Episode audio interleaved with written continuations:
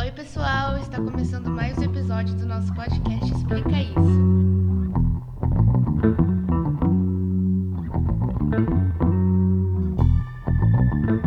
Eu sou a Júlia. Eu sou a Gabriela. E eu sou a Giovana.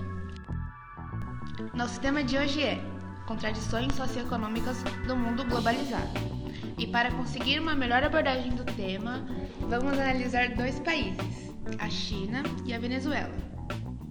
Ah, e teremos também uma entrevista ao longo do nosso podcast, então se acomoda aí.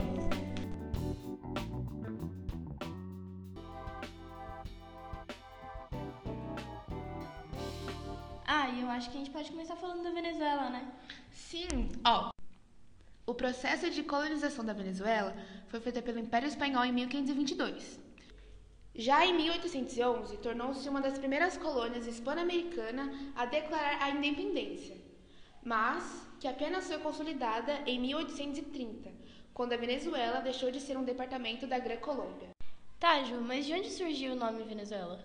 Bom, o navegador deu o nome de Venezuela ao país pela semelhança que encontrou entre as palafitas indígenas e a cidade italiana de Veneza. Júlia, mas e a China? Ó, os europeus sonhavam em se aproximar dos chineses desde a Idade Média, mas não tiveram muito sucesso, já que o governo chinês praticamente fechava as portas ao comércio com o Ocidente. Em 1839 até 1842, estouraram as guerras do ópio e as cidades portuárias da China foram bombardeadas. As tropas britânicas obteve a abertura de cinco portos chineses ao livre comércio. A partir daí ficou evidente que o Império Chinês era incapaz de oferecer resistência ao imperialismo, ocorrendo uma divisão em áreas de influência da Inglaterra, França, Alemanha, Rússia e Japão. Ou seja, o país só se abriu por pressão armada das potências europeias. Bom, partindo para nossa entrevista, vamos ter o pai da Gabriela, que é dono de uma empresa na China e vai nos falar um pouco sobre a economia. Olá, tudo bem? Meu nome é Rodrigo Luiz. Na China eu sou conhecido como Luiz. A minha empresa é uma empresa voltada para tecnologia e informação. Nós vendemos componentes eletrônicos para o Brasil. Temos uma fábrica na China de LEDs, que no mercado atualmente é um, é um dos produtos de mais, mais valorizados no momento. É, moro na China há 18 anos e eu vou contar um pouquinho para vocês de como que é a experiência. Como é ter uma empresa na China? Ter uma empresa na China é desafiador, porque parte do, do princípio de que não é, não é a nossa língua nativa. Você precisa aprender a falar chinês, você precisa ter muita noção de história para que possa respeitar as culturas, as diferenças de culturas entre Brasil e China. Então, ser dono de uma empresa na China, você a princípio precisa ter muito conhecimento da cultura chinesa e saber respeitar as diferenças locais.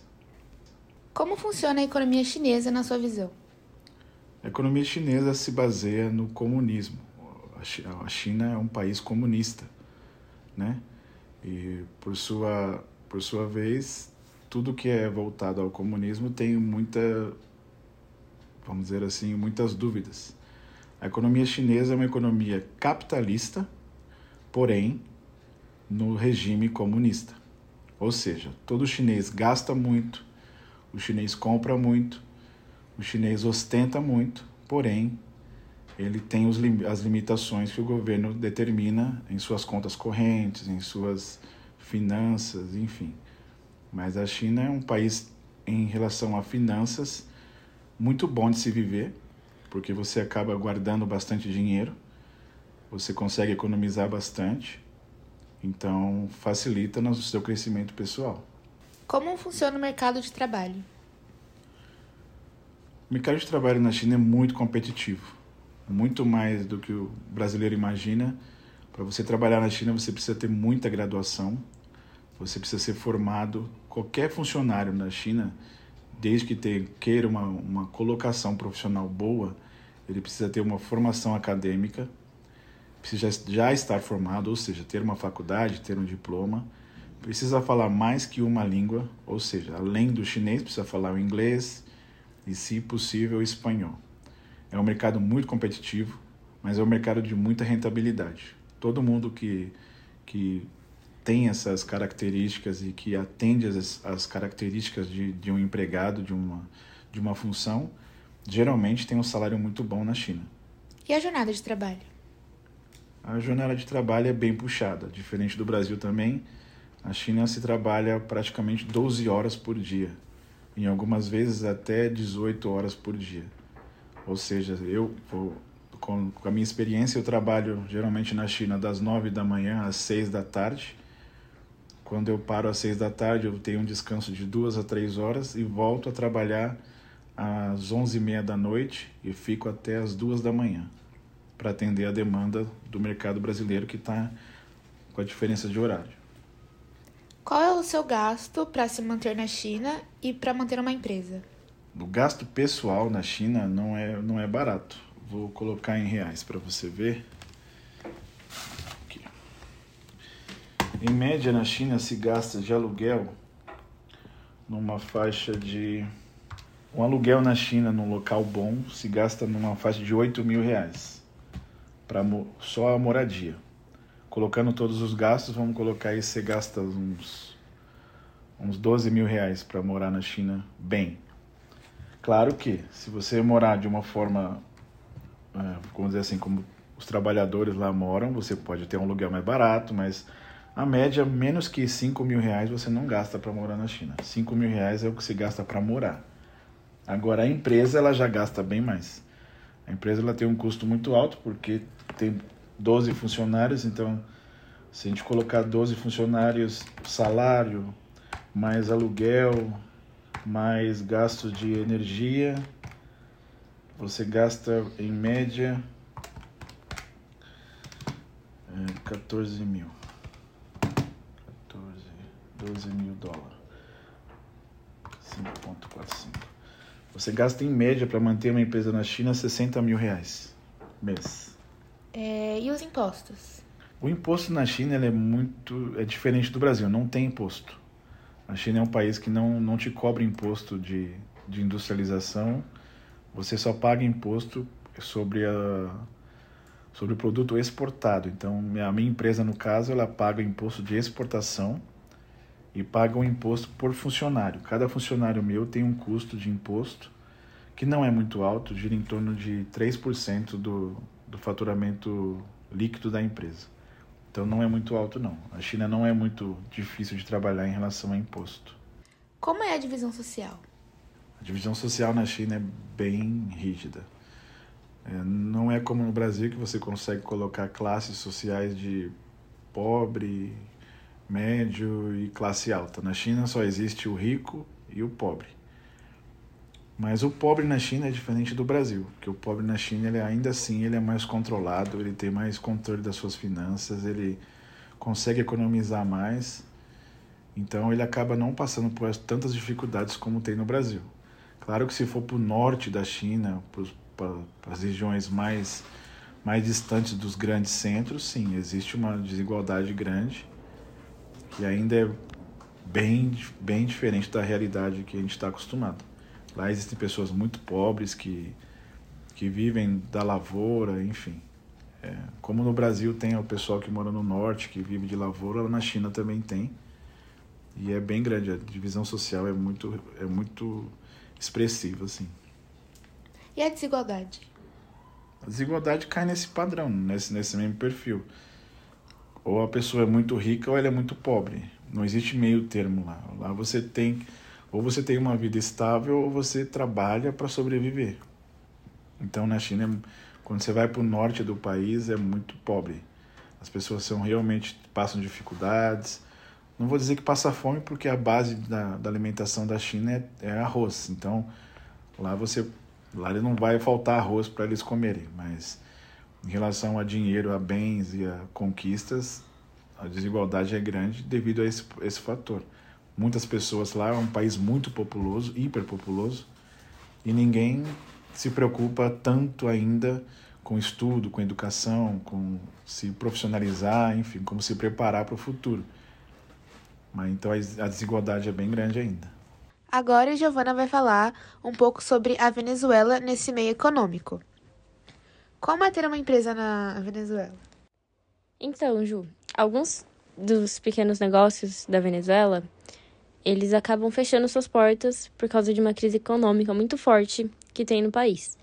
É, e no meio dessa situação, é, acabam surgindo pro projetos de empreendedores que acabam dando certo. E aí acabam indo para frente, sendo parabenizado pelo esforço e a criatividade.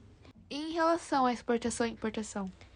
Então, a Venezuela, ela exporta muitos produtos para outros países e uma das principais indústrias são de refinamento de petróleo. Eles usam essa, essa empresa para consumo interno também, além de exportação. É, siderúrgica, metalúrgicas, químicas e de alimento. Isso para exportação. É, tem na mineração também, que é destacada a extração de petróleo, gás natural, carvão mineral, a bauxita, que é da onde sai o alumínio, o ouro e o minério de ferro. É, alguns dos principais produtos agrícolas que eles exportam são a cana-de-açúcar, banana, abacaxi, milho, laranja, arroz e mandioca. É, e na pecuária é, se destaca a criação de bovinos, suínos e aves. A gente sabe que na Venezuela tem muitas crises, né? Então eu queria saber mais sobre. Então, Ju, é, a crise na Venezuela ela se inicia por volta de 2013, mais ou menos, e isso foi se arrastando por longo do tempo. É, tem a crise econômica, que uma vez que a economia do, do país está quebrada, é, e também tem crise política, por causa da disputa pelo poder e o autoritarismo do Maduro que levaram a isso. É, na Venezuela, é, tem também uma crise humanitária. É, parte consideravelmente da população que sofre com falta de alimento e acaba forçando essas pessoas a se mudarem para países vizinhos. E em relação à jornada de trabalho e salário? É, então, Ju, em 2012 saiu uma lei que falava da proibição da terceirização e da precarização das relações de trabalho. Também falava sobre a ampliação de direito, como licença maternidade e paternidade, e a redução da jornada de trabalho para 40 horas sem a diminuição dos salários. Já os salários, é, tem pessoas que vivem com muito pouco, como essa professora chamada Esperança. Ela vive lá há um tempo já e ela é professora da pré-escola. Ela tem um marido, dois filhos e o salário dela é de 20 milhões de bolivares. Isso é cerca de 7 dólares por mês. E é muito complicado, porque com 7 dólares você não pode comprar muita coisa. Então ela vive de um quilo de queijo e caixa de ovos, que é o que ela consegue comprar mais ou menos no mês. É, quando a pandemia terminar, vai ser mais complicado ainda, porque o custo para ela ir trabalhar vai ser mais ou menos semelhante ao salário que ela ganha. E o salário mínimo de lá é mais ou menos, aproximadamente, 171 bolivares. Isso em reais fica mais ou menos 214 reais. E como funcionam os impostos na Venezuela? Então, Ju, é, ao contrário da China, o setor privado da Venezuela foi enfraquecido depois de sete anos, porque ficaram em recessão. É, isso acionou um alerta para uma velocidade fiscal. Isso aconteceu devido ao aumento de impostos municipais e foi um aumento de mais ou menos 10 mil por cento desde 2009.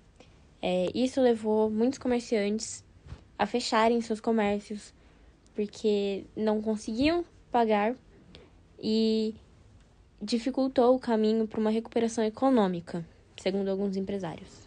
Agora a Gabi vai falar um pouco em relação aos índices. Bom, começando pelos dados da China, o PIB per capita foi registrado em 12.554.646 dólares em 2021.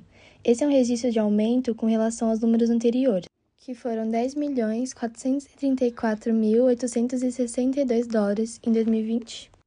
O PIB foi registrado em 114 trilhões de yuans em 2021 e tivemos um aumento de 8,1% em relação ao ano anterior. O IDH está entre 0,761, aparecendo logo após o Brasil, e o Gini é de 51%. Bom, já na Venezuela, o PIB lançado pelo Banco Central só tinha sido publicado até 2019, e o presidente Nicolás Maduro afirmou que em janeiro que o PIB cresceu entre 4% em 2021. Segundo o FMI, o PIB per capita da Venezuela caiu para 1.541 dólares abaixo do Haiti.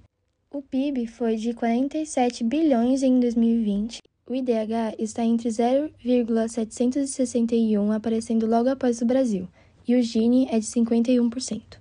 Bom, o PIB per capita ele é um índice onde é feita a medida do produto interno bruto e é apresentado o valor médio agregado por indivíduo. Em países como a China, o PIB per capita em 2021 era de 10.451 euros, sendo maior em comparação à Venezuela, onde em 2021 apresentava um PIB per capita de 2.886, sendo a China um país mais desenvolvido em relação à Venezuela. Em questão de pobreza, é mostrado que a China, em quatro décadas, a pobreza extrema foi reduzida para 0,2%, na China em 2021, equivalente a 2,8 milhões de chineses.